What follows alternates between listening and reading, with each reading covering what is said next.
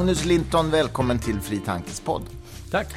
Du är aktuell med en bok om att skriva om vetenskap, eller skriva populärvetenskap. Text och stil heter den, om konsten att berätta om vetenskap. Och den boken vill jag prata lite om, men inte nu, inte med en gång, utan jag vill att du berättar, vem är du? Hur hamnade du här? Liksom?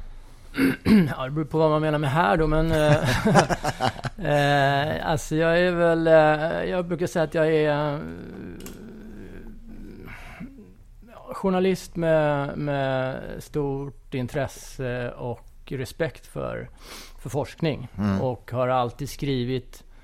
Nästan alla mina böcker, jag har skrivit ett antal eh, fackböcker eller sakprosa eller narrative non-fiction eller vad man vill använda för begrepp. Och alla de har ju varit på olika sätt då inspirerade av eh, forskning och då har jag använt eh, mycket forskning i de texterna. Så jag kan väl säga att jag är liksom en journalist som eh, brinner för eh, blandningen av liksom komplexitet och, och effektivt berättande på och har gjort det lite till min stil kanske. Jag har skrivit, nästan alla mina böcker har varit en sorts blandning mellan reportage och essäer då. Så jag tycker det är viktigt att eh, i ett berättande vara ute på gatan, eh, hitta det skitiga, eh, aldrig bli liksom eh, förnäm och, och så. Och, och har liksom brunnit för att göra det komplexa, sofistikerade, eh, roligt, intressant, spännande, dynamiskt, rörligt och sådär. Och mycket av den här boken handlar ju om, om det då. Men du frågade liksom hur hamnade jag här? Ja, är, din, med- är, du journalist rent utbildningsmässigt i botten? Så Ja, jag är absolut. Jag är journalist. Jag har inte doktorerat, så jag är inte forskare. Utan, eh, utan jag har ju eh, jobbat som, som journalist, mer, mer kulturjournalist då. Under, Så att jag började väl min journalistiska bana. Min första bok kom 2000. Och då hade jag väl jobbat som, som, som reporter i fem år. Så någon gång i början, mitten på 90-talet så började jag. Var började du som reporter någonstans? Då började jag på syndikalisternas tidning Arbetaren. Mm. Och sen så efter det så blev jag chefredaktör, det var 2000 eller 99 kanske, för eh, Arena då, magasinet Arena som ju var en sorts eh, vänstertidskrift. Eh. Så du har en, så att säga, en tydlig politisk hemvist i vänstern? Ja, det kan man väl säga. Eller det är därifrån eh, liksom jag, jag kommer. Men sen har jag alltid varit noga med, alltså jag har alltid känt det som väldigt viktigt att, eh, att eh, aldrig liksom bli dogmatisk och alltid vara väldigt kritisk åt eh, alla möjliga håll och, och, och, och sånt där. Så det har aldrig funnits någon det värsta som finns eh, med berättande det är ju någon typ av lojalitet. Och det tycker jag är otroligt viktigt som, som journalist och som, som, eh, eh, ja, som faktaberättare. Att den enda lojalitet man har är med läsaren. Och läsaren är en intellektuell varelse som ska stimuleras på olika sätt. Så att eh, Ja, vänster absolut i, i, i någon mening. Ja, vi kanske inte ska föra in din, den diskussionen. Ja, här, men- nej, men jag förstår vad du menar. Det, En slags det, är därför- grund. det är därför jag kommer, absolut. Mm, mm. Men okej, och sen var du på Arena alltså. Och sen kom din första bok. Vad handlade den om? Eh, Min första bok var ju då eh, eh, Veganerna. Den Mm. handlade om djurrättsaktivism och djurrättsrörelsen. Och det var ju en ty- det är typexempel på, på eh, en bok eh, i, i den genre jag har skrivit sedan dess. Nämligen att där fanns liksom ett underliggande det fanns alltså en sorts eh, eh, marginaliserad, förlöjligad, idiotförklarad ung rörelse som kom med ett budskap som uppfattades som väldigt radikalt, apart, tokigt, ibland nästan och gärna gjordes det eh, paralleller med, till Hitlers eh, djurvurm och sånt där. va. Men i grunden hade ju hela den där rörelsen, eh, inte alla rätt, men väldigt mycket mer rätt än motståndarna. Va? Det var ingen tvekan om att köttindustrin ett gigantiskt moraliskt problem och idag ser vi hur det spelar roll i klimatdebatten. Och så så att, där tyckte jag det fanns då liksom en väldigt jag har ju varit väldigt intresserad av hyckleri, liksom. Eh, storskaligt hyckleri. Alltså när, när majoriteter blir självgoda, eh, pompösa och så, men, eh, men egentligen inte har så mycket att komma med intellektuellt, utan bara liksom eh, sitter där och är Och det var ju så i djurrättsfrågan att Visst fanns det militanta veganer som var odemokratiska terrorister och, och eh, även eh, en radikalitet i djurrättsrörelsen som är en, en sorts ja till livet-vurm som absolut går, går egentligen hand i hand tycker jag med abortmotstånd mm. och sånt där. Alltså där finns intressanta filosofiska överlappningar som man kan problematisera åt alla håll. Men,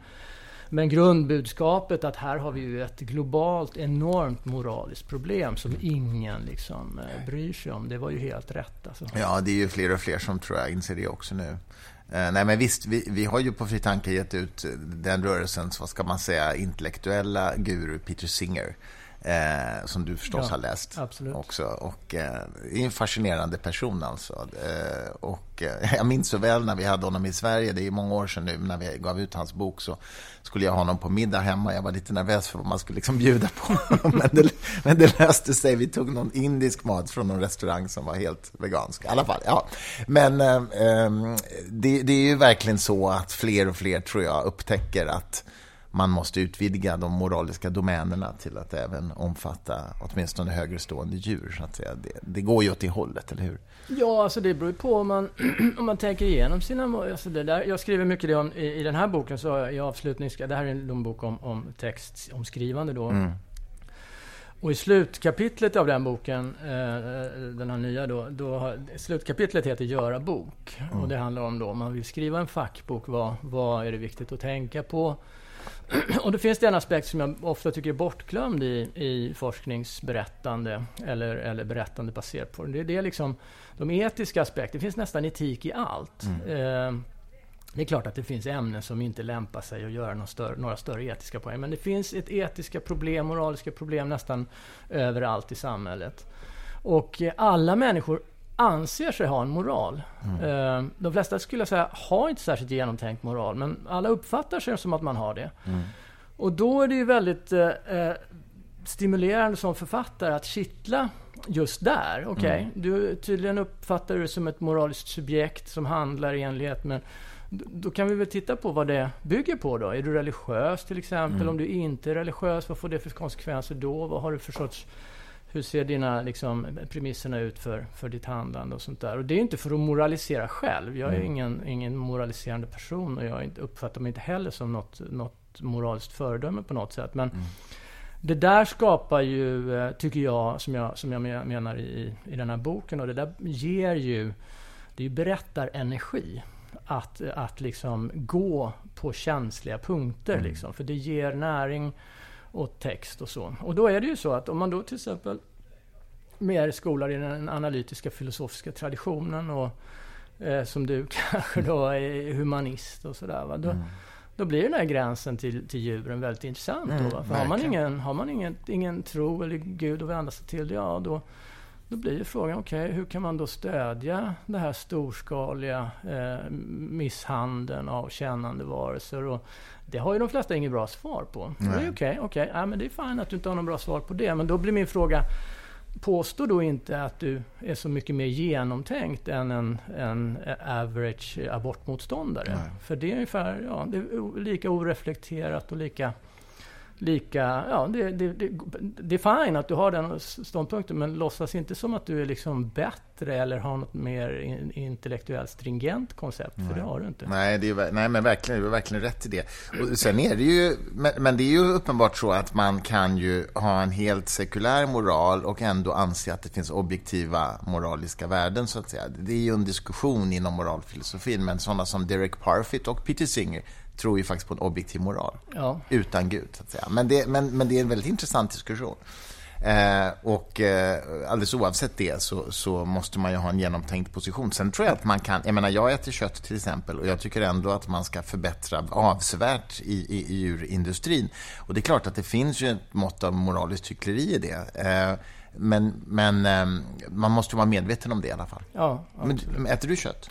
Eh, nej, jag äter inte kött. Alltså jag kan äta kött om jag hamnar i mm. situationer, mm. man är journalist, så kan man ju hamna i situationer när man är ute och det blir oerhört kränkande mm. av någon att säga nej till ja. en matsituation. Och det har jag varit. Då har jag ätit kött. Jag äter kanske kött någon gång om året för att se mm. till att tarmarna och så. Men, men på eget initiativ äter jag ja. aldrig kött. Men däremot äter jag fisk och det är mm. väldigt svårt att Mm. Ja, det har samma problematik. Så jag påstår inte att jag är någon, något, eh, men jag, det jag tycker att okej, okay, men, men jag moraliserar inte heller över abortmotståndare och kallar dem uh, idioter. Nej.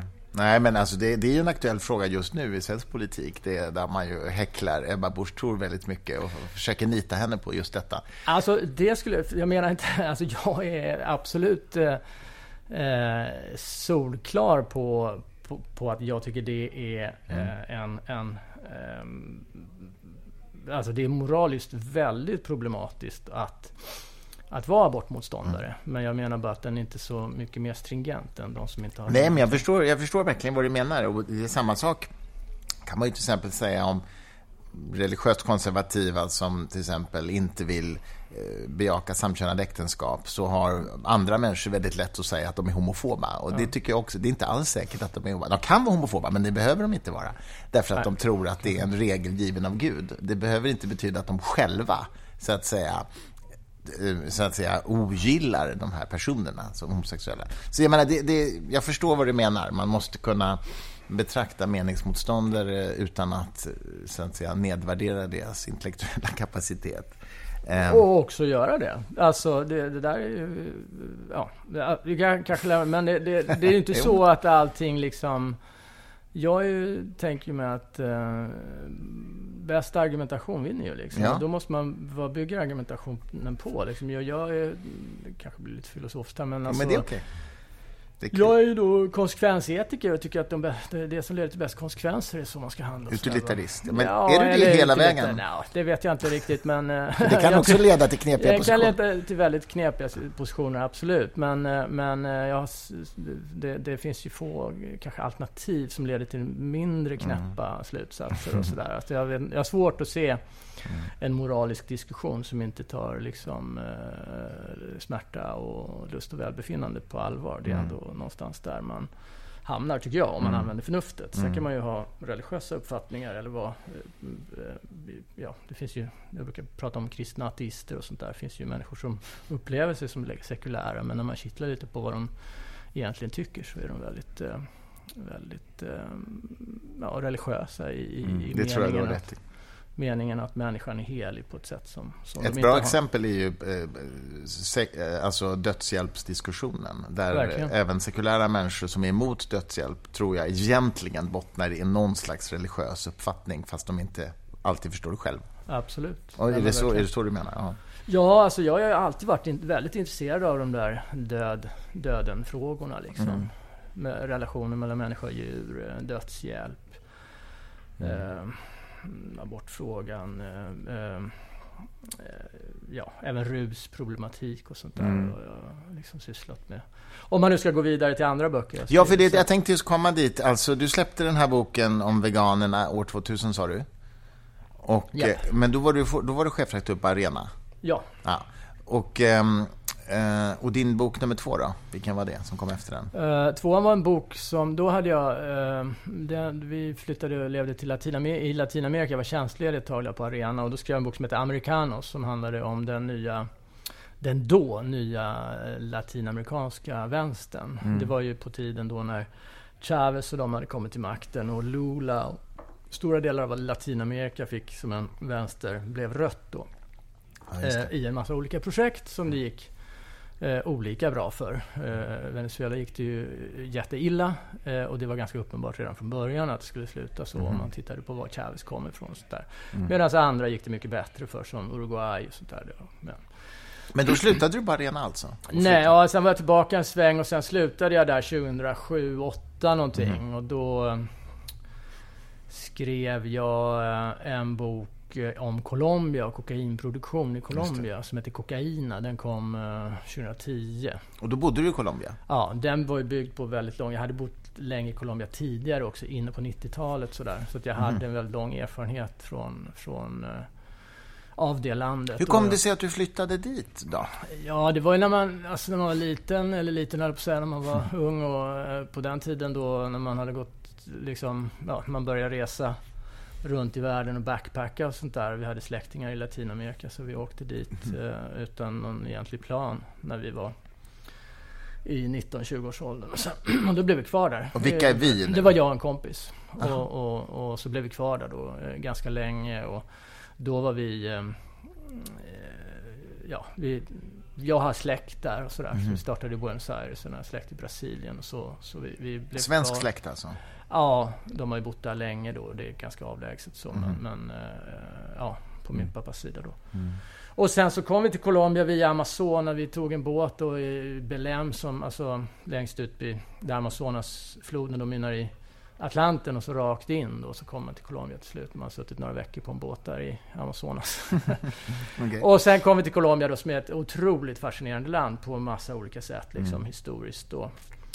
På många sätt tragiskt då. Mm. Trasigt av krig och, och narkotikaproduktion och sånt där. Så att eh, då kärade jag, eller vi faktiskt, ner oss i Colombia och blev kvar där jättelänge. Och sen så föddes idén om att jag skulle skriva en bok om om det landet. För jag satt på en massa unik kunskap och unika erfarenheter och unika scener, bilder, mm. möten och sånt där. Men jobbade du med någonting i Colombia? Hade du ett jobb där? Ja, då skrev jag ju dels, eh, då var jag ju, eh, ja, då skrev jag för svenska medier. Så då, mm. Men mer kulturjournalistik. Så ja, jag var okay. inte liksom korre utan jag... Du var frilansare? Ja, jag frilansade därifrån. Det där är ju internets välsignelse faktiskt. Ja, att man kan jobba verkligen. varifrån som helst. Absolut, det var ju otroligt. Då, ja, vi, det, det var ja, innan vi hade fått barn och sådär. Så, så mm. det var ju lite friare då, inte så stora krav på mm.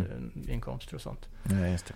Men... Ehm, och sen så efter det så kom vi tillbaka till Sverige och så skrev jag en bok eh, som hette De hatade som handlade om den nya radikalhögerns eh, Ja, den då, nu har vi ju hela världen översköljd av radikalhöger. Mm. Men ehm, då så var det ju eh, nyare då och Ungern eh, var ju en av de första länderna då som höll på. Så då skrev jag en bok som, som handlade om nya fiendebilder kring det vi och dem-tänkande. Mm. Eh, då. Och det var ju när islamofobin hade börjat bli stor och, och, och sådär.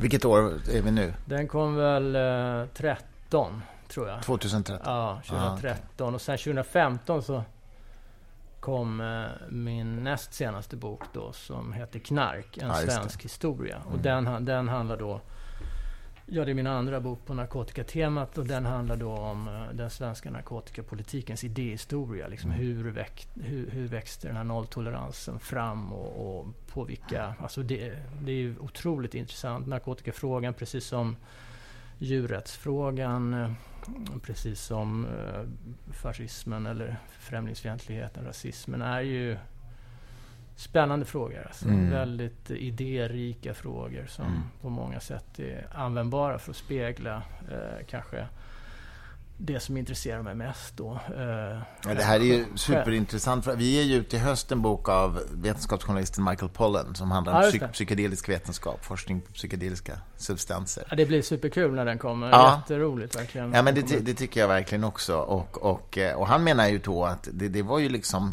helt stigmatiserat fram till ungefär 2006 när man började göra seriös forskning på flera universitet. Och, och att det finns en enorm eh, potential så att säga, för att hantera psykoser och hantera depressioner med hjälp av alltså psykedeliska substanser som medicinsk som medicin helt enkelt. Ja. Jag tycker det är extremt intressant. Det där är ju väldigt intressant också i en rationalitetsdiskussion. Liksom, föreställningar kring rationalitet och sånt där som, som ju också präglade som mycket präglade då den svenska eh, framväxten av den svenska nolltoleranspolitiken. Det var också en, en, en väldigt starka föreställningar om, om, om det unikt svenska. Va? Mm. Narkotika uppfattades som främmande för svensk kultur och sånt där. Mm. Så svensk kultur skrevs fram som någon sorts anti-tes till, till um, till narkotika mm. på ett väldigt intressant sätt. Så att, vad jag skulle säga var, det som liksom i grunden intresserar mig väldigt, väldigt mycket är ju liksom självsäkra majoriteter kan man säga. Alltså när majoriteter blir väldigt självsäkra och övertygade om, mm. om, om, om, när det, det homogenitet, och så här, kulturell homogenitet och sånt. sånt. Det, då tycker jag det är spännande att gräva. Liksom. Mm. Jag har aldrig riktigt känt något engagemang att uh, välta eller peka ut eller avslöja saker som, som sker i, margina, i marginalen av samhället. Det är naturligtvis nödvändigt att någon skriver om organiserad brottslighet mm. eller sådär. Men för egen del så känns det som en stora liksom, idé det som blir bärande, liksom, eh, om man kan få in liksom, tunga etiska aspekter, det är ju när man kan avslöja så, så här, hyckleri inom en stor självgod, självsäker majoritet. Då blir det mm. spännande tycker jag. Mm. Ja, men visst, frågor där, där det är självklart inom citationstecken att ha en viss uppfattning utan att behöva reflektera över det. det då, då blir det farligt. Ja. Eh, nej, men det här med psykedelisk forskning, jag tycker det finns en annan intressant aspekt på det tycker jag också. Det ena är ju förstås medicinska tillämpningar, men det andra är ju faktiskt vad, vad vi kan lära oss av att påverka vårt medvetande, alltså medvetandeutvidgande substanser. Liksom. Det, det tycker jag är extremt fascinerande. Det är otroligt fascinerande och där kommer ju också de här, som jag, det är ju en annan sak, och där finns ju lika mycket liksom tjockskallighet, om man, om man vill nu kalla det så, inom vänstern som inom högern. Alltså, eller det vet jag inte, ja det gör det väl. Men liksom för, alltså konservativa föreställningar om vad, vad, att det finns naturlighet och sånt där. Mm. Som är, som det. finns en helighet kring att inte röra naturen och mm. inte liksom pröva den. Och så här. Det kan ju finnas goda skäl för att låta bli och hålla på med sånt. Men då ska det vara just goda skäl Exakt, ja. för, för, att låta bli. Ja, men ett exempel i alla fall som jag tycker det är ju de här anti-GMO-rörelserna. Ja, som ju, också lite religiös övertygelse på något sätt. Även ja, om de aldrig själva skulle säga det. Nej, precis. Det finns, det finns konservatism liksom ja. eh, i, inom alla fält. Och det finns skäl att ta, ta, eh, vara försiktig såklart. Mm. Men, eh, men det, har, finns det ingen gud så har man ju inte något annat än liksom vårt gemensamma förnuft att och, och, tillfråga. Och då är det inte säkert att eh, rädsla för förändring eller manipulation eller sånt nödvändigtvis är dåligt. Liksom. Nej, nej, precis. Och dessutom är det ju redan idag så att sånt här gyllene ris som är ju GMO ris räddar ju synen på hundratusentals människor varje år. Liksom, så det... jag, jag kan inte alls GMO-frågan så jag nej. vet inte. Men det, det ja. jag vet bara att eh, Ska man säga nej till manipulation ska man ha goda skäl. Ja, jo, men precis. Som allt. Ja. Men du, den boken, jag minns när din bok om knark kom och det blev väl ganska kontroversiellt sådär. Du uppfattades som knarkliberal och sådär. Av somliga alltså. alltså. Ja, men du, den kom ju... No, ja, det, det Alltså det kom ju liksom i en tid, det är inte så, nolltoleransen i Sverige är död va. Så mm. att, eh, det finns också en föreställning om att, att um, Eh, harm reduction som det, det, boken är, det finns ju ingen som läser den boken som blir särskilt sugen på att börja ta droger. Utan det är en otroligt miserabel mm. beskrivning av, eh, av eh, framförallt heroin. Liksom. Mm. Väldigt hård. Så att det i den meningen Men däremot är det ju en, en sekulär... Alltså givet det vi har pratat om mm. så är det ju en bok som inte eh, ja, som inte har några uppfattningar om att vissa saker är dåliga i sig mm. när, det mm. gäller, när det gäller sådana saker. Mm. Så att eh, det är ju harm reduction. Eh, det har ju varit en väldigt stor diskussion då mellan nolltolerans och det som man kallar harm reduction, alltså skadelindring. Och där har ju skadelindringsperspektiv varit väldigt svåra för Sverige överhuvudtaget, inte bara när det gäller narkotikafrågan, utan det finns ju i svensk politisk kultur, tror jag, en, en känsla av att här, den har ju högre svansföring kanske än, på gott och ont, än mm. många andra politiska kulturer, där man tänker sig att här här, eh, liksom politiker i Sverige liksom hanterar inte problem utan de löser problem. Mm. Och det var ju så att narkotikafrågan skulle inte liksom hanteras utan den skulle lösas. Det vill säga mm. vi skulle skapa ett narkotikafritt samhälle och på, under några decennier så trodde ju politiker att det var möjligt. Liksom. Mm. Eh, hade de bara satt sig ner och funderat lite så hade de insett att det går ju inte. Och vi lever på, på tröskeln till ett, en modernitet där internet hade ju börjat. Liksom, och mm. Globaliseringen kickar in på allvar. Och resandet eh, hade blivit liksom helt annorlunda. Och det fanns ju inte några möjligheter att skapa sådana enheter. Liksom. Så det var ju koko från början. Men hela den här harm reduction-tanken är ju liksom eh, i, i, många, och det var ju framförallt så utmålades den ju då eh, av nolltoleransens försvarare då att det är ju uppgivet. Va? Det är ju att ge upp på förhand. Man erkänner så att vi har ett problem här. Här har vi ett samhällsproblem. Vi kommer aldrig kunna lösa det problemet. Mm. Men vi kan försöka göra det bästa vi kan mm. för att hantera det. Vilket ju tror jag de flesta nyktra inser att det är det förhållningssättet man måste ha mm. till en, en, en sån komplex fråga som narkotikafrågan. Men det var ju väldigt svårt att erkänna för, för, för en svensk politisk elit och är fortfarande det. Alltså, det är fortfarande målsättningen med svensk narkotikapolitik är fortfarande att skapa det narkotikafria samhället. Mm.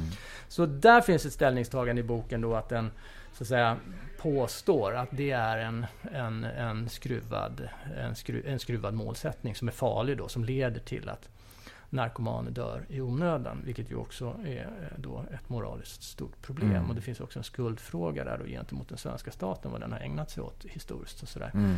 Men förutom det så finns det ju på no inte, ett, inte ett spår av någon sorts drogromantik eller, eller någonting sånt, utan det är ett ganska eh, kallt eh, och förhållande till narkotika. Det finns en väldig massa elände förknippat med narkotika. Men visst har attityden ändrats de senaste Absolut, åren? Absolut, det har det ju. Så att eh, boken landade ju tvärtom får man väl säga. Idag är det väl, ja, det är nog nolltoleransarna som har det svårt ja. att, att, att få tillträde till debatten eller få Tittar man på vad SVT, Sveriges Radio, stora mediehusen som kanske för 15-20 år sedan var väldigt rädda för narkotikafrågan så är de ju inte det idag. Utan det kanske nästan är så att det slår över åt andra hållet kan jag mm. känna. Ibland sitter jag på debatter och får liksom försvara nolltolerans. Det finns ingen annan som gör det. För det var ju inte så att så kan den det var... gå. Ja, så kan det verkligen gå. Så det är lite komiskt faktiskt. Men, mm. Så att jag känner ju inte direkt att... Um, jag känner att det, det, det, är nog den boken som jag har skrivit som har påverkat ett helt samhälle mest. Mm. På, det, det, har ju, det, liksom, det som har hänt och det som jag skulle kalla den svenska tillnyktringen då i, inom narkotikafältet eller narkotikapolitiken beror ju inte på den boken så, men den har spelat en roll ja. tror jag ändå. Den har ändå påverkat ganska många människor och varit betydelsefull som, jo, som också. inte någon annan av mina böcker på mm. samma sätt. Vegan Djurrättsboken var, fick ju komiskt för Göran Persson läste ju den. Mm. Och blev då semi-vegetarian eller något vad han kallar, vad han kallar efter att ha läst boken. Så det blev rätt, det var ju lite, alltså det var ju komiskt men, mm. men kul. Ja, ehm, och då, det var för att in, boken inleds med ett reportage från en, ett slakteri då. Mm. Som är väldigt eh, kallt skildrat. Mm. Och, och, det är klart att läser man det så blir man inte jättesugen på att sätta, sätta i sig en biff sen. Alltså. Nej, nej, jag förstår det. Jag skulle tveklöst vara... Alltså jag är nog inte beredd att sluta äta kött, men jag skulle tveklöst vara beredd att betala mer för, för kött mot att det blev ett bättre hantering av djur. Men det är klart, det är också lätt att säga om man liksom har råd med det, så att mm, säga. Så att det, mm. det är ju, uh, ja, nåväl, vi lämnar den frågan, för jag vill hinna tala lite grann om din nya bok också. Och... Uh, om konsten att berätta med vetenskap, inte berätta om vetenskap. Nej, det är lite... Det är lite, lite eh, Hur tänkte ja, du där? Nej, jag tänkte att eh, liksom forskningen och, och eh, så är ju i sig liksom redskap. Jag ville få in det här användarperspektivet på något mm. vis. Att, eh, att de flesta forskare skriver någonstans att nästan alla forskningsrön är ju i sig en berättelse ofta. Mm. Va? Och slutprodukten för varje för varje eh, forskningsrön är oftast en text. Så mm. att eh, kombinationen av det, nämligen den berättande texten, är, mm.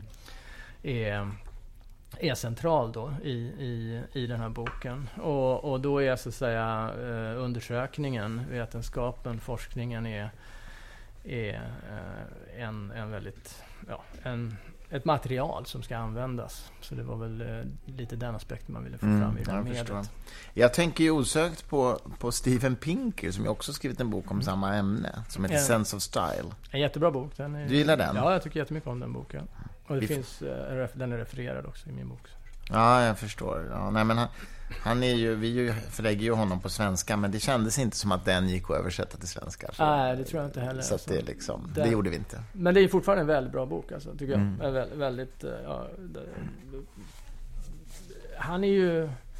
Och han skriver väldigt bra själv. Ja, han gör ju det ja. verkligen. Det är precis. Det, det, det, det är härligt att det finns forskare som gör det, för det gör inte alla forskare. Nej. Sen har han ju skrivit andra saker som jag absolut kanske inte skulle... Men just den eh, mm. boken tycker jag är bra. Mm. Men du, om man sammanfattar liksom ditt budskap till populärvetenskapliga författare så... Eller det kan du göra förresten. Hur skulle du sammanfatta? Vad är det du säger? Rytm, spänst och variation är viktigt, säger du i den här boken. Ja, det är väl alltså det som och är viktigt. Ja, det är många saker som är viktiga, men ska man bara försöka sammanfatta mm. det på något sätt så är väl kanske begreppet rörlighet det som, är, är som sammanfattar det bäst. Mycket mycket akademisk text har ju liksom eh, klagas ju på, säger den. Det, det beror inte på att den är för komplicerad eller för abstrakt eller sånt där. Utan vanligen när akademisk text blir för tung så är, handlar det om att den är för monoton. Mm. Den är för ovarierad i, mm. på alla sätt. Och det är för få exempel, det är för få scener, det är för få anekdoter. Det är för klumpiga citat. Citaten är inte tillräckligt effektiva mm. för det som ska berättas. Det vill säga, och, och poängen är otydlig. Ja, det är ju en, en, central, eller helt central sak i en berättelse är ju poäng. Eh, och om läsaren inte ganska med, med, en ganska med en rejäl tydlighet hittar vad är, vad, är det, vad är poängen i den här berättelsen, då, då blir det ju inget bra. Och då försvaras ju en del forskare med att ja, men verkligheten är komplex och mm. det finns å ena sidan och å andra sidan och jag måste belysa allt och jag måste vara neutral. Och, mm och jag kan inte vara värdeladdad och sådär. Och det finns väl spår av sanning i det, men det är också en väldigt stor myt det här att att det komplexa är liksom tråkigt eller stumt. Mm. Det är det ju inte. Alltså det komplex, verkligheten är ju otroligt fascinerande. Det finns ju ingen gräns för hur fascinerande det här, ja, jag håller verkligen det, med det här är. Liksom. Och då känner jag att det, där, där finns um, Ehm, det är, det, det, komplexitet är ingenting att vara rädd för, men däremot måste komplexitet eh, belysas eh, och eh, en läsare måste guidas liksom på ett sätt som, blir, som genererar aha-upplevelser. Vad har du, får jag fråga, vad har du för Bland svenska populärvetenskapliga författare inom naturvetenskapen, vilka tycker ja, natur... du är bäst? kanske du inte vill säga. Men, Nej, vill, vill men har du några favoriter? Alltså, alltså, jag läser ju väldigt lite tyvärr då mm. naturvetenskap. Utan mm. de flesta referenser som finns i min bok är ju, är ju samhällsvetenskap mm. och, mm. och, och, och humaniora och sådär. Eh, men jag brukar när man ska prata om eh, liksom en bok som, som jag tycker då är, är, är eh, väldigt bra, men det är ju en, en, en liksom essayistiskt. Mm. Så är det till exempel Ian Burumas Mordet i Amsterdam. Som mm. är, tycker jag, ett, jag ja, det, det, tycker jag är en, en, någon typ av idealbok. Va? Det är en sorts flanerande han är ju historiker då, professor i mm. mänskliga rättigheter, så alltså det är ju ingen naturvetare alls. Va? Men, men eh, som rör sig liksom i, i, i det här mordet då som har en massa, som har en massa olika kontexter och människor och sådär. Och, och det handlar ju om, vad hette han nu? Theo van Gogh. Theo van Gogh, på Theo van Gogh då, som, ju, hon, han samarbetade med Ayan Hirsi Ali och gjorde... Ja, precis. Så, och det fanns mm. en sån... Eh, så det var ju mycket, handlar ju om, det var ju mycket då på den tiden när den kom, kommer jag inte ihåg när den kom ut, men det är ju minst tio år sedan. Mm. Eh, så så var det ju den stora frågan också. Mycket det som min bok De hatade också handlade om liksom eh, ja, det fria ordets eventuella begränsningar och hur, i vilken mån det hänger samman med liksom en framväxande aggressiv eh, fanat, religiös fanatism och sånt där. Va? Och det är väldigt svåra frågor att hantera. Mm. Det är otroligt svåra. Men jag tycker att den boken gör det liksom med, med ett kunskapsdjup eh, samtidigt som med lätthet, rörlighet, humor inte minst. Va? Jag skriver rätt mycket om humor i min bok, hur, eh, hur viktigt det är, om man har det. Det är svårt med humor alltså, när man skriver, därför att läsa, har, du, har du enligt läsaren dålig humor så är ju humor otroligt plågsamt att ta sig igenom. Ty, men, eh, det, har du läst Richard Dawkins någon gång? Och då menar jag inte hans religionskritik utan hans populärvetenskap. Ja, alltså absolut. Dawkins är också en väldigt, väldigt eh, bra mm. eh, författare. Mm, absolut. Det är han ju verkligen. Jättesuper superduktig, absolut. Mm. Så, mm. så det är ju på många sätt också ett föredöme, helt, helt klart. Mm. Alltså. Det är beundransvärt. Naturvetare som, mm. som rör sig liksom eh, med, med ja, som kan liksom hantera naturvetenskapen på ett spännande sätt för, för, för oss andra är ju djupt fascinerande. Och där är ju mm. också, tror jag, viktigt liksom att ja, även om jag läser väldigt lite naturvetenskap och, och eh, så har ju... Eh, jag tror att min bok ändå har, har um, något att göra mm. inom naturvetenskap. Ja, det tror jag definitivt. Ja, det tror jag verkligen. Alltså. Vi som förlag jobbar ju hela tiden med med, med så att säga, naturvetenskapliga forskare som, som skriver mer eller mindre bra. Så att säga. Det är ju en, en stor variation naturligtvis. Ehm, jag tycker i Sverige tycker jag det finns några riktigt, alltså Ulf Elvik som skriver hos oss till exempel, professor i kemi, han, han, han kan verkligen berätta och mm. väver in mm. mycket kulturhistoriska aspekter på kemi och så här. Och Nils Uddenberg. Och ja, absolut, absolut. Ulf Danielsson. Ja, Nils, han är ju aktuell med en ny bok här nu. Ja. Nils, ja. ja precis. Mm. Just det, biografi om Gustav Retzius. Jag har inte eh. läst den tyvärr, men, men den är ute väl? Eh, ja, den är ute. Mm. Ja, absolut. Kul. Eh, jo, men den är, den är fantastisk. Retzius var ju, var ju inte riktigt så som folk tror. Alltså man har ju någon bild av honom som skallmätaren ja, som var liksom ja. superrasist och sådär. Men det stämmer inte, säger Nils i alla fall i Nej. boken. Eh, han var ganska radikal. Han gifte sig ju med Lars-Johan Hjärtas dotter Anna. Mm. Och eh, de drev eh, politiskt sett väldigt radikala frågor för kvinnors frigörelse och sådär. Mm. Ja, det, det, han var en komplex person. Men, men eh, du tänker dig ändå att den här boken ska läsas av författare? Nej, det, det, det var jättebra att du ställer mm. den frågan. För Eh, vilka är den här boken för? Mm. Och då är det klart att den är, är riktad till, till eh, Den är absolut inte riktad till, till färdiga författare. Den är riktad till forskare i första hand. Okay. Forskare mm. som, som inte... Som de allra flesta forskare upplever ju inte att de är, upplever ju skrivandet som ganska svårt och, mm. och knepigt och inte så lustfyllt och sådär. Så den är ju inte riktad till kanske de här redan, red, jag tänker mig att även en driven, redan framgångsrik författare ska ha någonting eh, eh, utav boken. Men det är ju inte där liksom kärnan ligger, utan den, den, den är ju riktad till människor som kanske har skrivit en bok eller jobbar med sin första bok och sådär. Mm. Boken efter avhandlingen och, och, så. Men det är därför jag är så glad över frågan. Därför att det är ju inte alls bara det. Det finns ju massor med människor som inte är forskare, som ändå är kunskapsproducenter. I meningen, journalister? Ja, journalister, utredare, mm. rapportförfattare mm. av olika slag på myndigheter, inom organisationsvärlden och sådär. Ända ner till kommunikatörer och människor som sitter och snickrar pressmeddelanden och så, så, så, finns det, så finns det saker i boken. Så den är mycket, mycket bredare mm. än bara för forskare. Mm.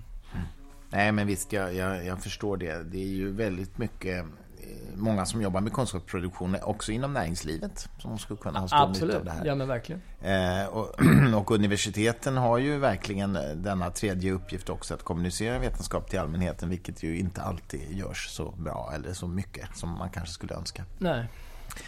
Ja, men vad roligt. Den här kom ut eh, nu precis, va? Ja, den är helt färsk. Några veckor gammal. Och du fick en fin recension i DN. Ja, det var väldigt, eh, väldigt entusiastisk. Det är roligt. Det, var, det är alltid roligt. Eller det var väldigt kul. Alltså, jag är van att bli recenserad och har, nästan alla böcker har fått ett, ett, ett fint mottagande och sådär. Men den här recensionen, det som var roligt med den var ju att den fångade så fint min ambition med boken. Så mm. även om man får, alltid när man får positiva recensioner så är det ju trivsamt och skoj, skoj så, men men det är alltid, man har alltid en känsla av att eh, skribenten inte riktigt har förstått eh, ens mm. intentioner fullt ut mm. och sånt där. Men i det här fallet så var det ju en, en, en, väldigt lång, fin text som på alla sätt tycker jag hade fattat grejen med boken. Och mm. det är ju väldigt kul som författare. Um, jätteroligt. Eh, vi ska avsluta, men jag vill bara fråga, har du några nya bokprojekt på gång? Eller det kanske du inte kan prata om? Det får du välja.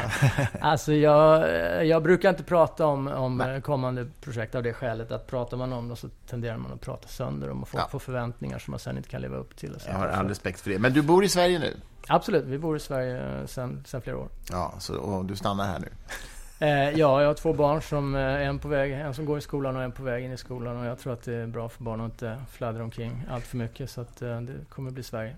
Är planen att fortsätta så att säga vara frilansare och verka som författare? Eller söker du tjänster? Ja, nej, jag, nu jobbar jag ju. Nu har jag en tjänst på Institutet för framtidsstudier. Ja, mm. Så jag jobbar faktiskt för tillfället då. Det kommande året kommer jag jobba mm. med, med i, i, i i mellanläget då mellan forskning och skrivande. Så jag mm. jobbar med institutets framtidsfrågor. är ju eh, väldigt spännande ja, av olika skäl. Va? Det, jag har ett helt, ett helt avsnitt i den här boken som handlar om vikten av att diskutera framtid om man vill liksom skjuta li, gjuta liv i, i, i text. Men, så nu är jag på Institutet för framtidsstudier och kommer faktiskt ha ett ett stort, det kan jag ju säga nu då eftersom det, mm.